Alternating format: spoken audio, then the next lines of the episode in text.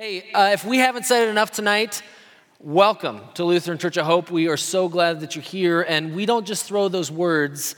It's no accident that you're here tonight. We don't just throw those words around flippantly. We believe absolutely that God is doing some pretty incredible things in people's lives. He's turning stories around, He's wrecking people's worlds in the best possible way. Uh, because sometimes He comes into our life and He breaks us down, uh, our self dependency, and He helps us understand that He is the one that can help us hold this life together. And really, everything begins to make sense when we look at life through this lens of His. Uh, what you just saw there, right, was a movie trailer, and it's for a, a movie called The Case for Christ. Now, it's out of a book uh, that came out, I believe, in 1998. I'm doing the math, and I feel like that was a long time ago, right? I feel like the 90s were just yesterday, but uh, that was a long time ago. Uh, and so this book has been around for a long time, and I just listened to an interview with uh, the, the story, the, the main featured character in the story, Lee Strobel, uh, and this just this last week, and he was talking about he just one day out of the blue, he got a call from a church that wanted to make a movie about his life. And, and you may think, well, geez, nobody's ever, no church has ever called me and wanted to make a movie out of my life. Well, this best selling book that he's put together that's been uh, around for all of these years tells the story of his journey.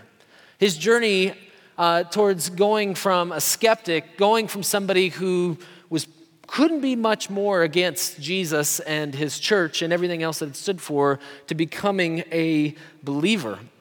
And it's interesting as you begin to watch it. I haven't got a chance to go see the movie yet. It's been out just for a week and a half or so. Uh, but I watched all the clips and I've looked at, I've read the book and got the sense of the arc of the story. And what's fascinating about his story is that his avenue, his into the church came through his wife. And what's even more interesting to me is it happened through almost a tragedy at a restaurant. They're sitting in a restaurant one night and their daughter, their sweet little girl, starts choking on a piece of steak or something at the dinner table. And the only person who knows what to do in that situation ends up being a Christian woman. And she comes forward and she, uh, and she does the Heimlich maneuver and, and makes everything okay again. And she, this family, right? Lee and his wife, they look at this woman and they say, We're so glad you're here. And she said, Don't thank me, thank Jesus. We were going to go to another restaurant tonight, but we felt like the Holy Spirit was telling us this was the place to go. And, and then in this moment, this, this curiosity began to build in his wife. And she began to ask these questions. She began to have coffee with this woman. And eventually, she ended up church, even began uh, to believe and became baptized. And all the while, Lee is watching this. And you have to keep in mind that he's been trained as a journalist, he's been trained as a lawyer. He knows how to investigate things, he knows how to figure out what's true and what's false, what's made up and what's, uh, what's real. And so he's going through this journey. And what sets out as this journey to be uh, a way to, to prove to his wife once and for all that she's joined a cult right? It's not something that's going to benefit her. It's a cult. It's a it's a religion that's a false religion that doesn't has no need for her in her life. What ends up becoming this journey to prove all those things wrong ends up capturing him and his life and his story. It's a powerful story. I want to encourage you, if you haven't ever picked up the book, to check it out, especially after what we're talking about tonight. But it's a powerful story, and this, I, I believe this movie is going to be an incredible resource. I think it's an incredible resource because not only that, it's an incredible reminder. It's a incredible uh, reminder for you and I tonight that we live in a world that's asking this question Did Jesus rise from the dead?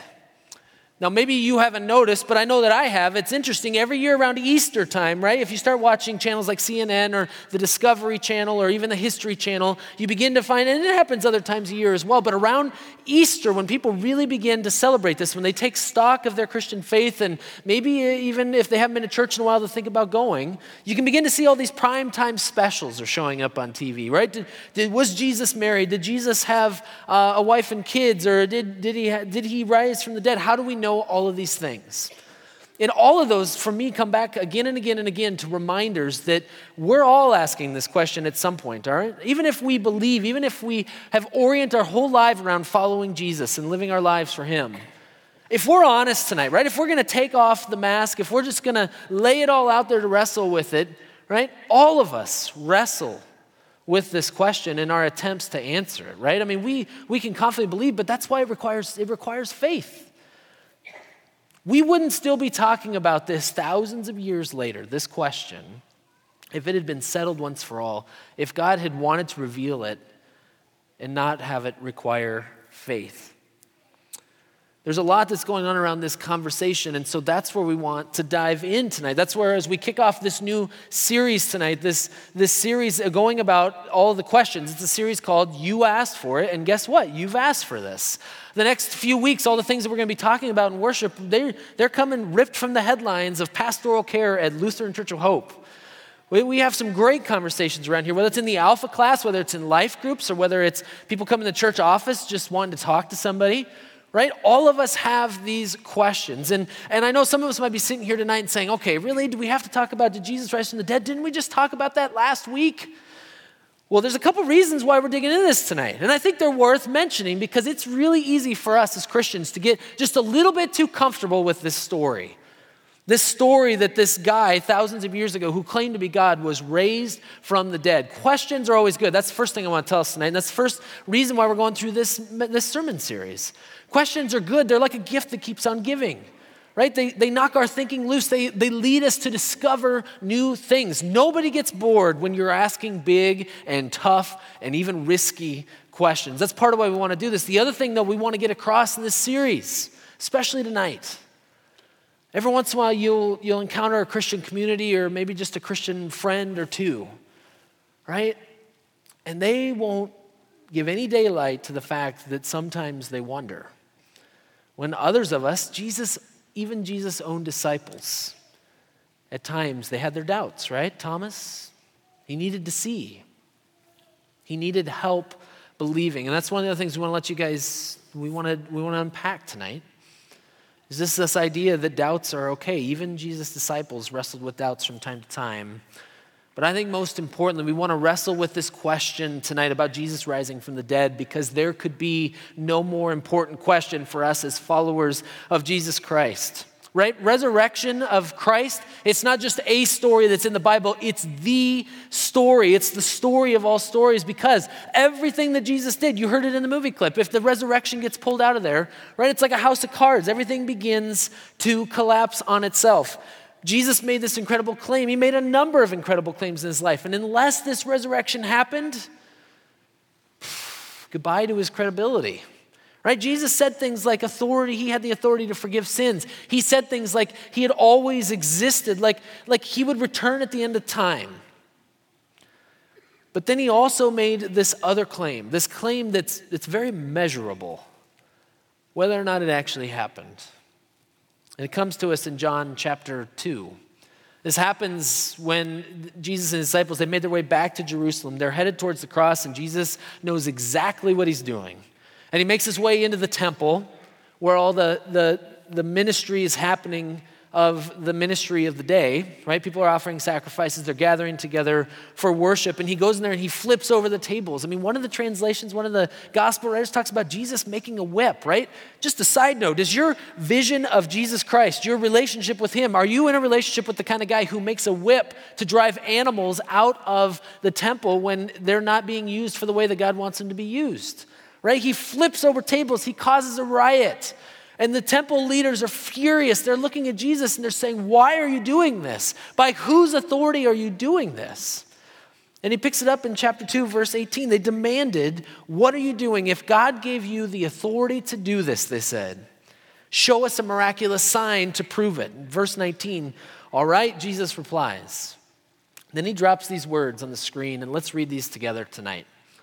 Jesus says, Destroy this temple and in three days I will raise it up. He didn't just say, oh, maybe someday I'll raise from the dead. He didn't say, someday maybe I'll come back.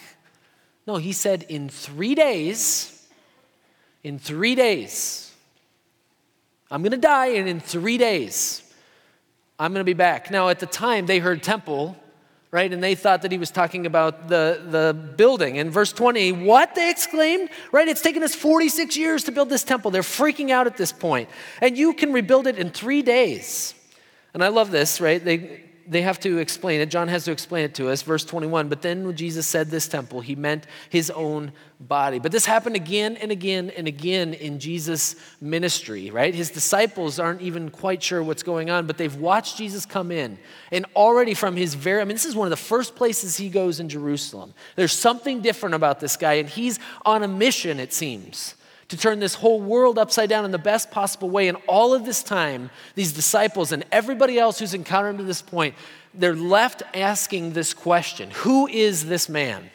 Who is this Jesus of Nazareth that's shown up, right? And John shares the results. They've asked this question, who is this man? Well, later on, and this it says in verse 22, it says, after he was raised from the dead, his disciples remembered that he had said this, right? He's, he's giving them clues now that are going to help them answer this question, who is this man? But they're not really going to sink in till later, till the story comes through. But we find out it confirmed it for them. And so that's why this resurrection is important because he's made these claims. And if he comes through on this, then he's got credit for everything else that he said. But many still struggle today to answer this question as well, right? Who is this man? Was he God? Was he just a good person? Was he a teacher? I love what C.S. Lewis talks about this. He says, You can think whatever you want about Jesus, right? But one of the things you cannot think about Jesus, if, unless you're somebody that's reading a different story, you cannot look at Jesus and say that he was just a nice guy Right? What did we celebrate last Friday? We celebrated Jesus being crucified on a cross. Jesus not dying quietly, brutally, tortured. Why? Not because he was a nice guy, but he was a revolutionary. I love what C.S. Lewis says. He writes A man who was merely a man and said the sort of things that Jesus said would not be a great moral teacher. He'd either be one, a lunatic, on level with a man who says he's a poached egg or else he'd be the devil of hell. You must make your choice, Lewis says. Either this man was and is the Son of God, or else he's a madman or something worse. You can shut him up for a fool, you can spit at him and kill him like a demon, or you can fall at his feet and call him Lord and God. But let us not come with any patronizing nonsense about him being a great human teacher. He has not left uh, that open to us, nor did he intend to. Again, when Jesus his life is put in front of C.S. Lewis. When C.S. Lewis looks at all the evidence, this journey, the same journey that Lee Strobel, the, the character of that movie, The Case for Christ, was on, when he looks at all the evidence, he believes that Jesus is one of three things. He was either a lunatic, he was either a liar, or he was Lord. And we can debate which of these three that he was. But I think everybody can agree on his impact. We're still talking about Jesus thousands of years later because something happened at the end of his earthly life. There was something that took place that changed the game and changed the story. And not only that, it changed a society. This question could not be more important for you and I as followers of Jesus, right? It's the ultimate question. What, what happened to Jesus' body? Who is this man? What is it that he's after? And we must address this because it changes everything. It's the difference between him being a savior and a teacher. It's the difference between life and death. It's the difference between hope and despair for all of us. And it's this hope and this despair that we're torn between as we wrestle with this question. And this is an important question. That's why Paul's so desperate to let us grasp this as he writes the reading that we just heard tonight from 1 Corinthians 15. He says, If there was no resurrection of the dead, Christ has not been raised either. And if Christ has not been raised, then all of our preaching is useless. All of this is useless, Paul says. And if Christ has not been raised, then our preaching is useless and your faith is useless. And we apostles have been lying about God. And if Christ has not been raised from the dead, then you're still guilty of your sins, Paul says. And all those who died believing in Christ are lost. And if our hope in Christ is only for this life, then he says we are to be more pitied than anybody in the world. Paul makes his case and then he puts his cards on the table. Verse 20, but in fact, Christ has been raised from the dead. For him, it happened. He believes it. He's the first of a great harvest of all who died. So I'll put this question to you tonight. If, if I were to come to you and let's say we're having coffee together and I have questions about the faith and, and I say, How is it you can possibly believe that this man was raised from the dead? Where do you go? What do you say? How would you even begin to answer that? Paul is clear about this and he'll lay out his case. Jesus, through the gospel writers, has done this as well. We just have to look for it, I believe. But did Jesus really rise from the dead? That's the question that we still to this day are wrestle with.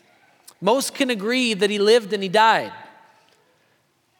But can we believe, and how can we believe that he died and then also lived?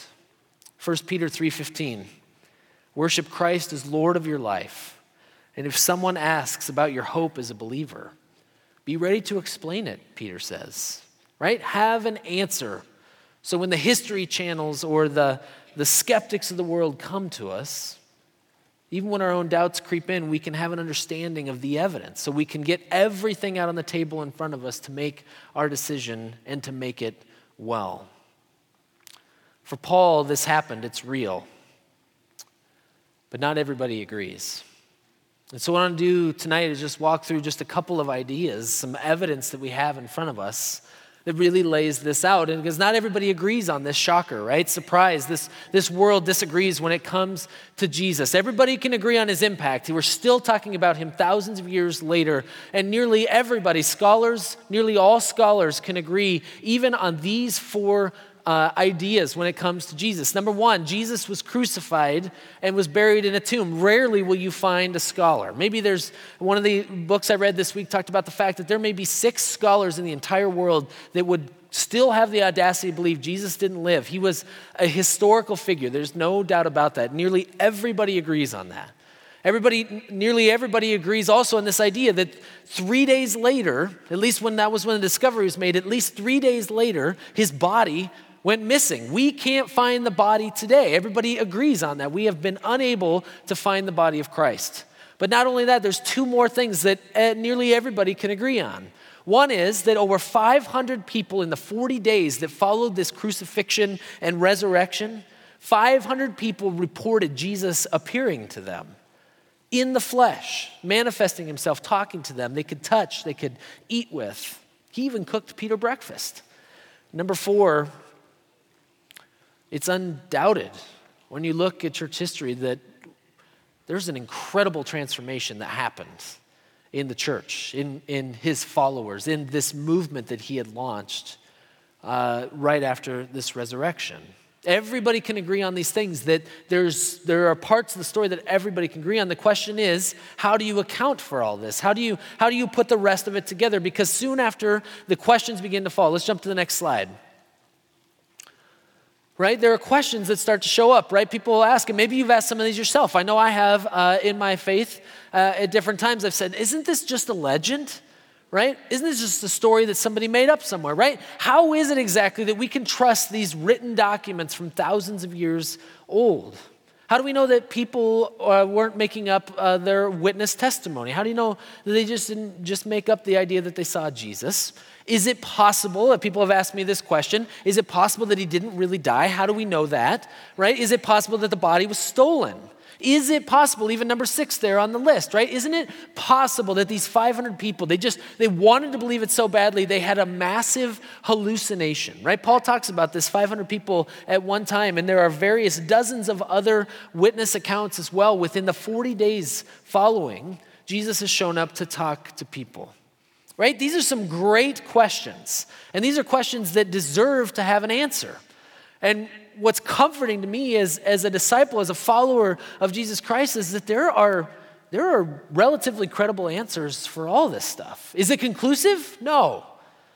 But there's every reason, I believe, to believe that this happened.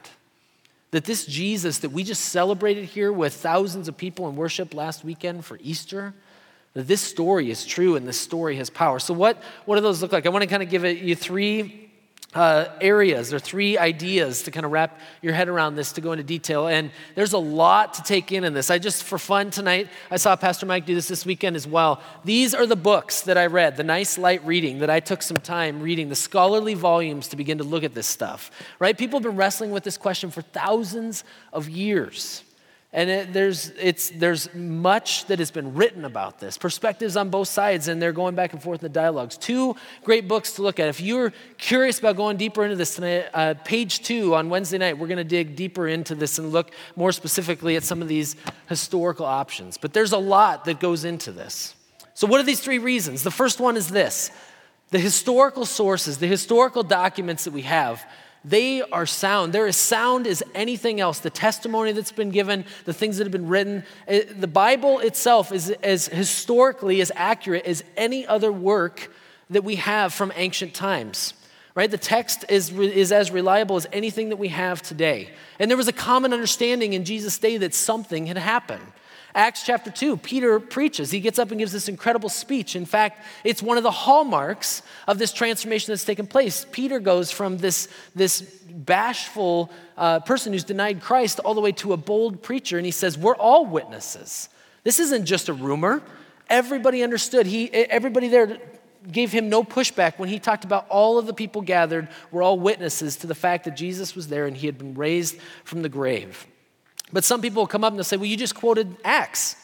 It's in the Bible, right? How, how can we begin to understand that? Even the Gospels, people will say these Gospels, they were written too far removed from the time that Jesus lived, right? But the, the truth is that they're, they're actually dated between 35 and 65 years. And you might say, especially in a world, right, where we get news on our phones, right, instantly as it happens, you might say 35 to 65 years. That's a long time to wait.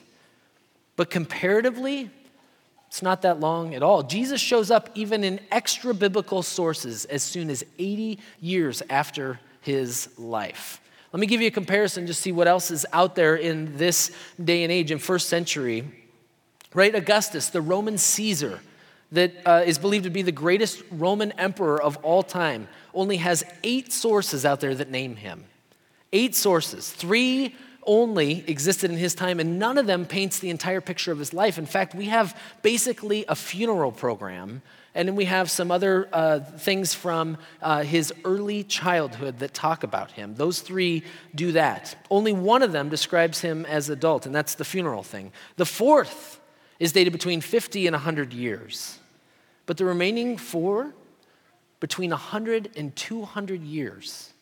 And what makes it even more convincing is when you begin to look at what the gospel writers included, what the apostle Paul included in his writings that are between 35 and 60 years. Scholars believe much of what's been included in there is, is, is part of the oral tradition. There were hymns that were included, there were creeds, there were statements, there were sayings that were incorporated in this. They believe, and even some scholars can date within months of the crucifixion.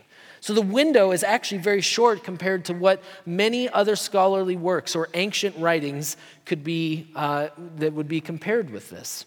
We also have more copies. Most, most ancient works average somewhere around five to 10 copies when you go back to the, the original manuscripts that we have of them today. I'm talking about like uh, books uh, like the Iliad and the Odyssey, right? Roman works, Greco Roman works. Well, when it comes to the New Testament, we have over 5,400 copies, and we keep discovering them. The Dead Sea Scrolls, for example, confirm much of what we already believed about the text. Not only this, but Jesus shows up inside and outside of the Bible as a historical figure. Tiberius, the emperor, at the time of Jesus, was the same way. He showed up inside the Bible and outside the Bible, right? But what's interesting about both these guys, Jesus and the emperor that was contemporary with Jesus, you look, both of them, each of them have nine different works that they show up in. They have the same amount. And those testimonies they believe to be accurate historically as well. So when you add the Christian resource to this list, though, you compare Jesus to this Roman Emperor Tiberius, well, he only gets one more if you compare the Christian works. But Jesus jumps up to 42 different written works confirming that he existed and these claims that he has been risen from the dead, these eyewitness reports. There's many more things I could say about this. One of the things is this we have no firsthand eyewitness accounts of Alexander the Great, another Roman conqueror. Right? So one of the things the issues people have with the scriptures is were the eyewitnesses even there? But they, uh, it was removed from that, but so is everything else that we have, right? And not only that, the story from there, if, if we would believe, well, maybe somebody just made this up, these are the last people that anybody would have used to make this kind of a claim. The women who discover them in the tomb. Women were seen as embarrassing to use as witnesses. They couldn't even make a testimony in any kind of a court. That's the culture that they lived in. So the idea that women are the first to discover Jesus purposely tells you this story was not one, the kind of story that would be fabricated if you wanted it to be convincing. Romans couldn't stand dead people coming back to life, just like we aren't always big fans of zombie films. Some of us love zombie films, right? But Roman culture despised that. And yet, this is what we see happening again. There are psychologists that will tell you hallucinations don't happen in large groups. All of that to say, these, these written works that we have, they have credibility, they're sound. Reason number two, I think you can believe in the resurrection, is this fact that we can't find Jesus' body anywhere. Some say, well, maybe he didn't die. But you saw it in the clip there that we started with tonight this idea that the uh, Roman crucifixion, there's nobody who survived that. In fact, the soldiers who tortured and beat and crucified Jesus, if they didn't do their jobs, they faced the death penalty. The soldiers who guarded the tomb, the same for them. If Jesus was not able to carry his cross, how is he possibly going to be able to move a three to 4,000 pound boulder quietly while these Roman guards, whose lives depend on this idea and them completing this task, stand out front?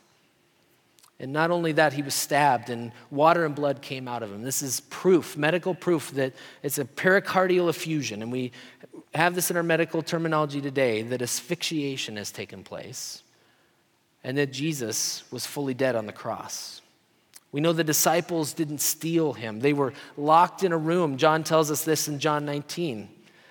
They were running away. Luke 24, we have the road to Emmaus. They're going back to their lives before they knew Jesus. These are the last people who are going to try and hatch some kind of a plot. It's not a plausible plot. Some people believe the government tried to steal him. If that's the case, why didn't they show up and produce the body?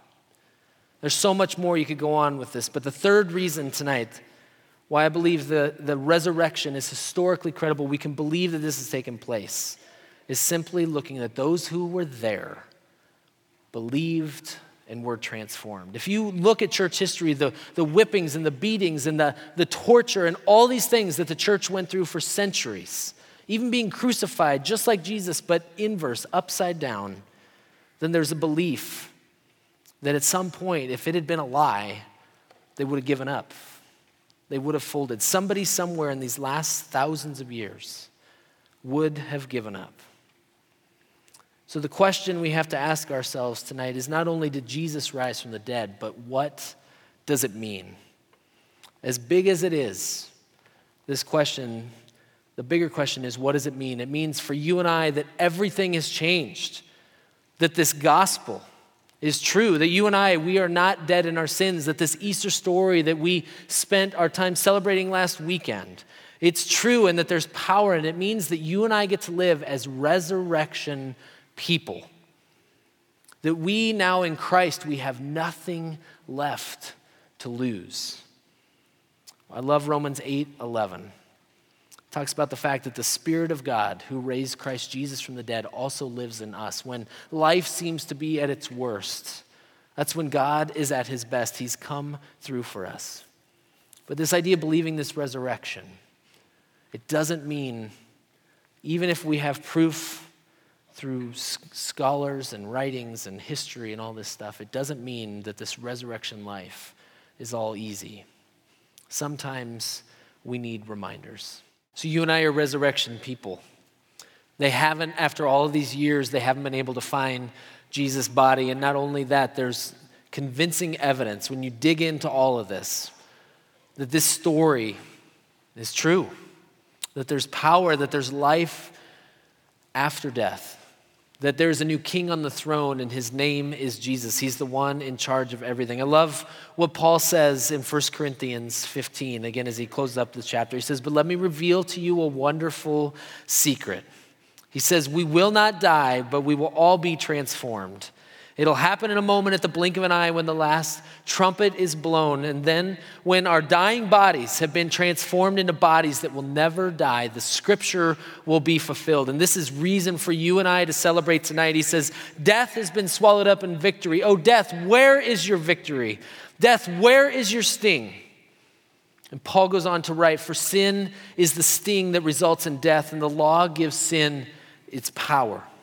But thank God, Paul says that he gives us victory over sin and death through our Lord Jesus Christ. And this is how he closes this powerful chapter. He says, So, my dear brothers and sisters, be strong and immovable. Always work enthusiastically for the Lord, and know this that nothing you do for the Lord is ever in vain.